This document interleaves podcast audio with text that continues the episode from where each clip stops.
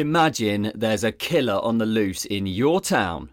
Now imagine he's dressed as Santa Claus and kills another victim every Christmas Eve. Don't worry though, the hapless Chief Inspector Sizemore, he's on the case. The problem is it's December 24th and he has just hours until the killer strikes again. This is The Christmas Killer by me, Luke Richardson. Chief Inspector Sizemore lowered his large carcass into the chair and slumped over his desk. He rubbed a hand across his face and tried to focus on the photographs spread out before him. Each picture showed an image of a dead body lying on the floor beside a Christmas tree. Sizemore lifted his glass of whisky to his lips and took a swig. He'd received the bottle of 10 year old scotch every month as a gift from a city councillor who had been caught with his pants down. Literally. The gift was the least the councillor could do for Sizemore continuing to look the other way. Sizemore focused hard on the photographs. So far, there were seven dead men and two dead women, one for every Christmas Eve of the last nine years. And beside the body, a note claiming to be written by Santa himself. Sizemore picked up the copies of the notes and flicked through them. Each was carefully written in the same hand and explained that each person had been abusing their family and deserved their fate. Sizemore had no interest in whether the claims of domestic violence or whatever were true or not. In Sizemore's opinion, what a parent did to keep their family in line was no one's business but their own. A killer on the loose, though, that was very much Sizemore's concern. He looked at the photos one more time and grumbled. The problem was, at this time of year, dozens of Santas roamed the town. The killer was literally hiding in plain sight. Sizemore glanced at the calendar on his wall. It was Christmas Eve, and yet again, he had nothing to go on. Sizemore thought about the threat Commissioner Bunce had made a week ago. If this killer embarrasses us again, Sizemore, you'll spend the new year directing traffic. Sizemore felt his rage building within him. There was no way he would let this man show him up again. It just couldn't happen. Sizemore turned his attention back to the photographs and tried to call his brain cells into action. He focused hard. His eyebrows inched together and his jowls wobbled. Sizemore heard a distant grinding noise and wondered whether that was the brain cells that had survived his drinking habit trying to rub themselves into action. Then he realised he was grinding his teeth. Sizemore concentrated even harder, looking at the pictures. These pictures held a clue, something that Sizemore had yet to see. He knew it. If he could just figure that out, then he could get ahead of this lunatic. Then, something quite incredible happened. A thought flashed across Sizemore's mind. Like a beam of sunshine on a winter's day, it was there for a moment before disappearing again.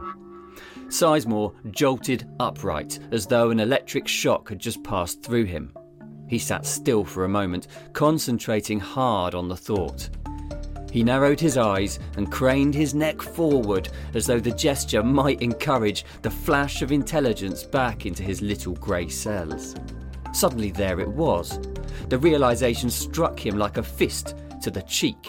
Then, Sizemore heard a sound. At first, he thought it was his own voice, but then he realized it was music. Music boomed through the house from the front room. Be careful, Santa's watching, oh so near. The voice of an aged singer crooned. His list is long, and he's checking it, my dear. Just as quickly as the thought appeared, it fled again into the recesses of Sizemore's brain. Sizemore twisted his lips into a snarl. He bashed his fists down against the desk, knocking several items to the floor. So spread some love and some good cheer, the song continued, vibrating the floors of the house. Sizemore leapt from his feet, the chair smashing backwards to the floor. He spun around and stormed through the house. He barged into the front room just in time to see his wife and daughter join in on the final line of the song. Be good now, Santa's watching, my dear. Sizemore charged across the room and drove a fist into the top of the range music system. Nothing happened, so Sizemore smashed another fist into the music system. Then he grabbed the device and tore it from the shelf. Wires and sparks flew as he ripped it from its power source. The music continued for another few moments before groaning into silence. Spinning around and totally oblivious to his wife and daughter watching on in shock, Sizemore hurled the music system into the Christmas tree. The hunk of plastic and metal sailed across the room, striking the tree's trunk with a thunderous crash. The once proud fir tree, adorned with ornaments and shimmering lights, crashed to the floor. Ornaments shattered into a thousand glittering shards. Tinsel unfurled and danced wildly. The fairy lights that had adorned the tree blinked and fizzed. How dare you disrupt me? Sizemore charged across the room towards his wife. Don't you know there's a killer out there? I'm trying to solve this case, and all you're doing is making it more difficult for me. Mrs. Sizemore backed away, her eyes as wide as the now shattered baubles. Her back hit the kitchen counter, and she froze. If I don't solve this, Sizemore shouted, someone will die tonight. Do you want that on your conscience? Then the sound of a ringing telephone pierced the chaos. It took Sizemore several moments to hear the noise through the blood thumping in his ears. When he did, he glanced down at the phone attached to his belt. Sizemore lowered his fist and answered the call. Sir, sir, I've just seen Santa. It was the panicked voice of Deputy Smallbone that came down the line. I'll be there in ten minutes, Sizemore barked. Sizemore's police cruiser squealed to a stop outside the town's small theatre. He paced across to Smallbone's car. The deputy crouched behind the door, his weapon already raised towards the theatre door. What's the situation?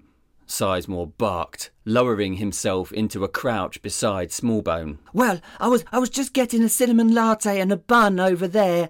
Smallbone flicked a thumb towards the cafe over the road. Have you had one? If not, you really. What's the situation with the suspect? Sizemore groaned through gritted teeth, resisting the temptation to whack Smallbone around the back of the head. Where's Santa? Oh, I had eyes on the target and I saw him go inside the theatre almost 30 minutes ago.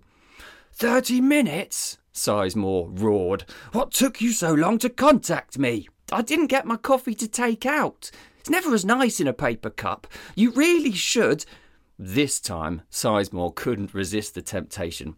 He thumped Smallbone around the back of the head. The smaller man groaned. I bet he's holed up in there, making plans for tonight. Sizemore said. Yeah, Smallbone muttered. My wife says you've always got to have a plan for Christmas. Otherwise, you don't get to see everyone you ought to. This is not a social call, you idiot. He'll be planning to murder his victim. We need to go in there and catch him in the act. I'll call backup, Smallbone said, reaching for his radio. There's no time for backup. Sizemore swatted the smaller man's hand away from his radio. We go in there now. Silently. Sizemore strode across the sidewalk and pushed in through the door and into the theatre's lobby. Hearing an almighty scream, Sizemore froze and groped for his weapon.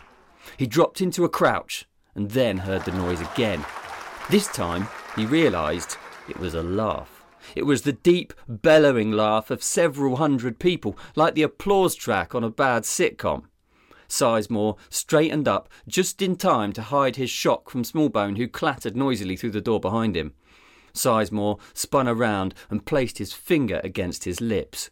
Sizemore signalled that they should move to the doors of the auditorium. Sizemore reached the door first and shoved it open an inch. Other than the brightly lit stage, the auditorium was dark. A large man dressed as a Christmas elf strutted across the stage, much to the amusement of the audience.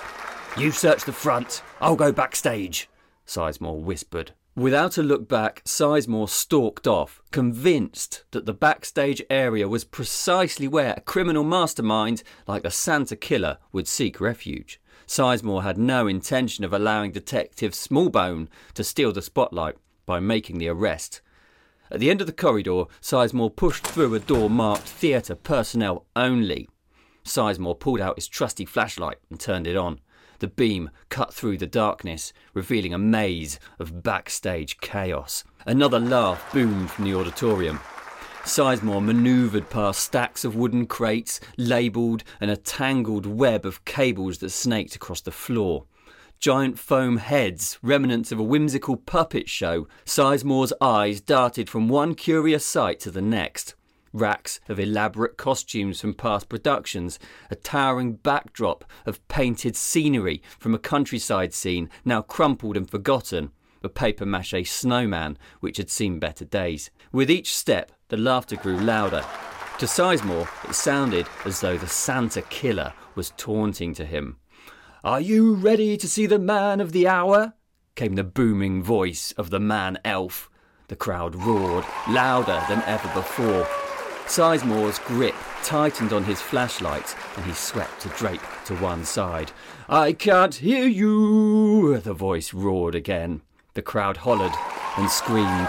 Sizemore stepped through the drape and then froze. Right there, in front of him, stood Santa.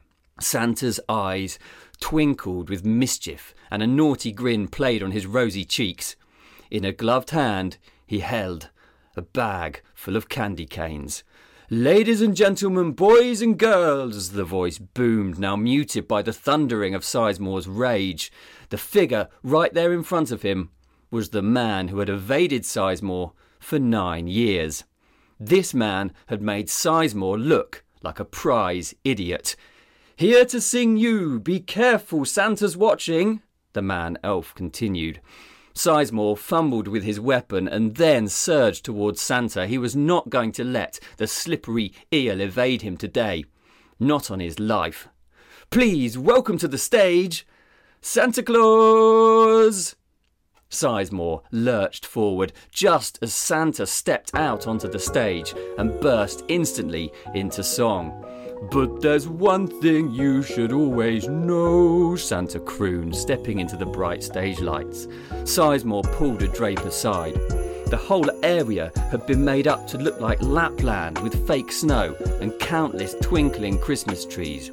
As the holiday lights in our hearts do glow, Santa sung, slipping between two trees towards the crowd. I hate this song, I hate this song, Sizemore muttered, rage building inside him.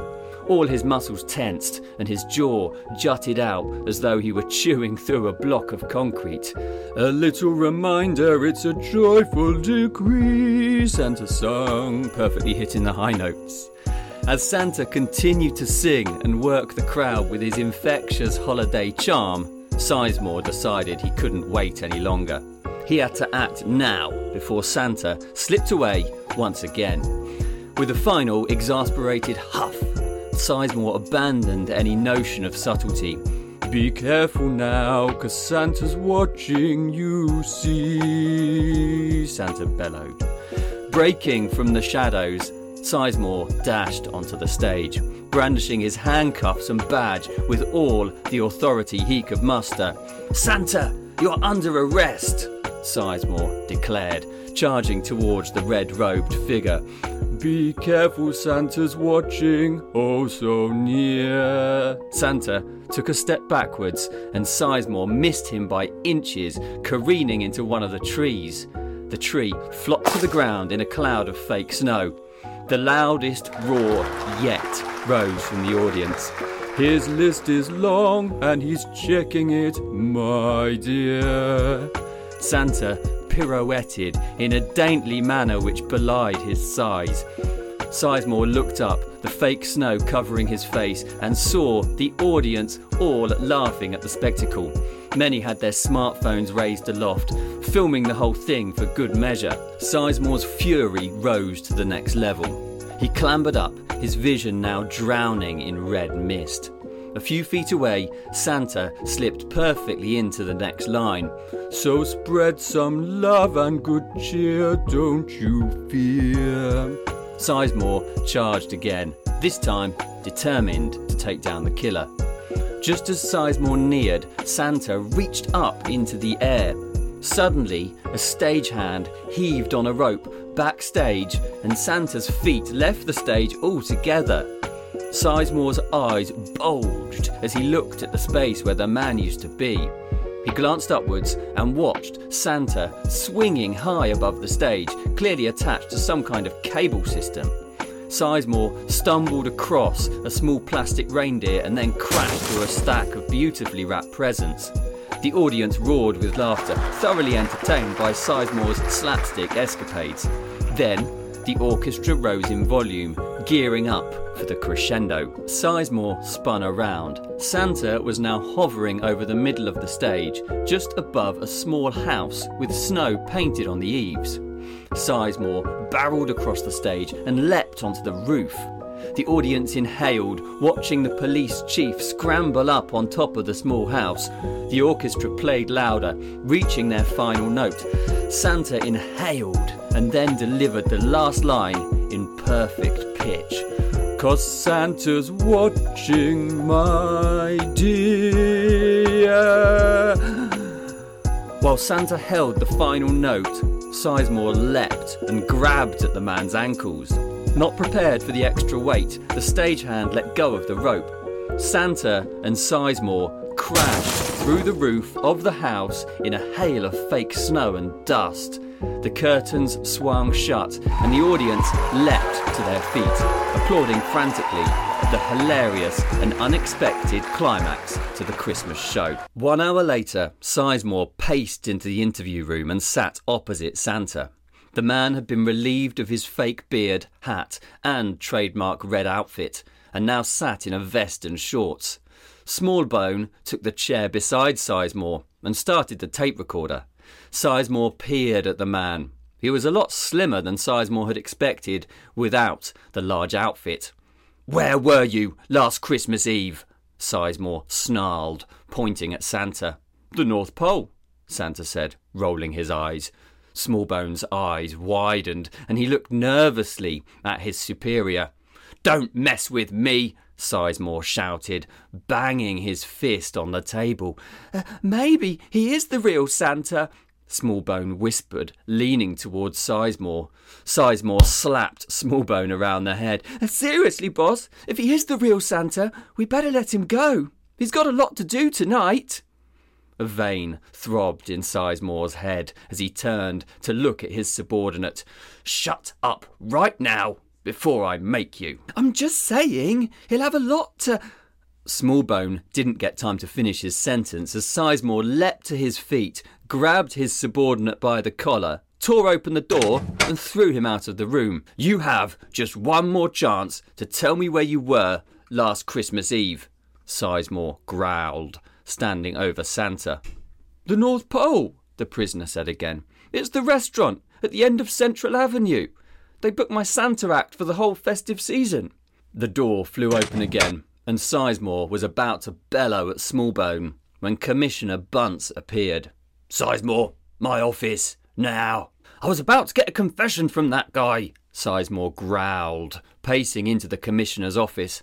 Bunce slumped into his seat and steepled his fingers. No, you weren't. That's Royston Clark. He's been playing Santa in this town for 30 years. He also does the Easter Bunny, Widow Twankey, and all sorts of characters for kids' parties. Bunce spun his laptop around and showed Sizemore a website. The images on the website showed Royston Clark in various costumes and settings. Bunce tapped on the laptop and another video appeared showing Sizemore's arrest in the theatre, as recorded by a member of the audience. Bunce looked at Sizemore's uniform, now dishevelled, with remnants of tinsel, candy canes, and fake snow. Sizemore, do you have any idea what you've done? The Commissioner's voice was a blend of frustration and incredulity. Sizemore shifted uncomfortably, struggling to find the right words to explain his mishap. I, I, I, I had him cornered, Commissioner, but things got out of hand. I'll say they got out of hand. They've been so far out of hand, you've never even been close. Sizemore stuttered an answer. No, you have embarrassed the entire police force, disrupted a public event, and turned our pursuit of a criminal into a laughing stock but it's Christmas Eve tonight and you're nowhere near catching this killer. Sizemore's gaze hardened on his hands. It's him! I know it! It's him! It's not him! Bunce bellowed, spittle flying. That man is a professional performer. And this is not the first time you've arrested someone just because they were wearing a Santa suit, is it? How many have you arrested? This will be the 35th, sir, Sizemore said. Bunce sighed. Sizemore, as a result of your reckless actions tonight, I'm left with no choice but to suspend you. Sir, you can't. I'm this close. Sizemore held up a hand with two fingers pressed together. You're not close at all, Bunce bellowed. So give me your badge and your gun. Now. Sizemore pulled his car onto the drive. He looked up at the house and noticed that the window where the Christmas tree had once stood was now empty. Useless woman, he muttered, thinking about his wife. All she ever seemed to do was make a mess in the house. His hard work, helped along by a few backhand bribes from the town's criminal underworld, paid for this house, and all she did was mess it up. Once again, Sizemore felt anger burn in his stomach. This was all his wife's fault. If she wasn't such a lazy, good for nothing layabout. He grabbed the bottle of scotch from the passenger seat he bought the bottle on the way back from the station with the intention of drinking the whole thing this evening. There was nothing more Sizemore wanted than to get completely, rip roaringly drunk. Sizemore killed the engine and fumbled with the controls. The radio roared to life. Be careful, Santa's watching, oh so near. Several bars of Be careful, Santa's watching boomed through the car at an incredibly loud volume. Sizemore lashed out, punching the stereo. He eventually managed to pull the keys from the ignition, and the music died. Sizemore took a swig of the scotch to steady his nerves and scrambled out of the car. He staggered up the front steps and opened the door. Inside, the scene of destruction was as it had been a few hours before. Why haven't you cleaned this mess up? Sizemore bellowed. His voice echoed through the house. He took two unsteady steps forwards, not bothering to close the door. Where are you? he shouted again. It's Christmas tomorrow, and this place is a mess. It needs to be tidied up.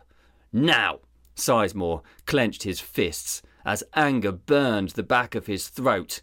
He was now just a few heartbeats away from going into a full Hulk smash rage. He glanced at the carcass of his music system, which now lay in pieces on the floor. She'll have to pay for that, he groaned, stomping into the kitchen. He crossed the kitchen with the thoughts of getting a glass to drink from, but then gave up halfway and took another swig from the bottle. Then, on the counter, Sizemore saw the note. Crossing the kitchen, he recognised Mrs. Sizemore's writing. Gone to spend a few days at my mum's. Sizemore read the note out loud. You've been violent towards us too many times. We will talk in a few days. This is what's best for our daughter. At first, Sizemore's lips quivered. Then the vibration overtook his whole face. How do you know? Sizemore bellowed, sweeping the stack of papers from the counter. You know nothing! He marched across the kitchen and pushed a stack of plates to the floor. Then he punched a family photo, sending shards of glass into his fist. In this state, pain was nothing to Sizemore. He marched back across the kitchen, ready to continue the destruction throughout the entire house. Then he saw a photograph on the floor, and the rage in his veins turned to ice. He froze. Sizemore bent over and picked the thing up.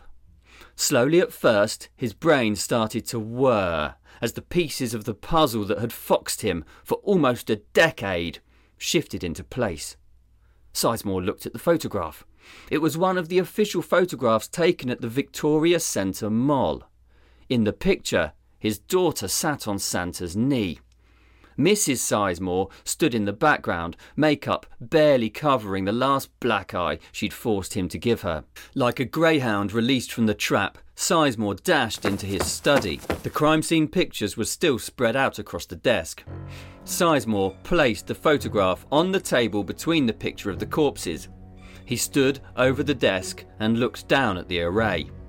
His eyes moved from Mrs. Sizemore's swollen face to the pictures of the dead men. Sizemore swallowed. It felt like a rock had formed in his throat. In a frantic move, he swept up one of the crime scene photos and held it close to his bloodshot eyes. It can't be, Sizemore gasped. In the picture, right behind the dead man's leg, was the same keepsake photo from the Victoria Centre Mall. Sizemore focused harder on the picture. In the image, a young boy sat on Santa's knee. Sizemore turned to the next crime scene photograph. Sure enough, beside the body was the same keepsake photo from the mall. The keepsake photo was there by the third and fourth pictures, too. Be careful, Santa's watching, oh so near. When Sizemore first heard the voice drifting through the house, he thought he was imagining things. He whipped around to face the office door. Cold wind wafted in from where he'd left the front door open. When the voice came again, Sizemore knew he wasn't dreaming. His list is long, he's checking it, my dear. An arctic chill moved through Sizemore's body. Footsteps crunched through the broken Christmas decorations. I'm a police officer! Whoever you are, you're under arrest!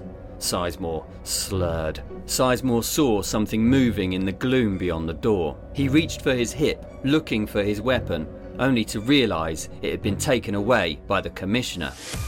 The voice let out a dry chuckle then continued more energetically with the next line of the song. So spread some good love and cheer. Don't you fear. A dark shape filled the doorway. The figure took a step closer. When Sizemore recognized the man, his jaw dropped. A man dressed as Santa stood in the doorway. Santa lifted his hands as though conducting an orchestra. Sizemore noticed the blade of a knife glinting in one of the interloper's hands. Suddenly, all at once, and all too late, it made perfect sense to Sizemore. Then Santa bellowed, his voice filling the whole house. Cause Santa's watching, my dear.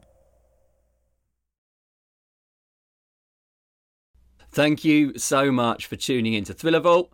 I hope you enjoyed the story and didn't get too put off by my singing.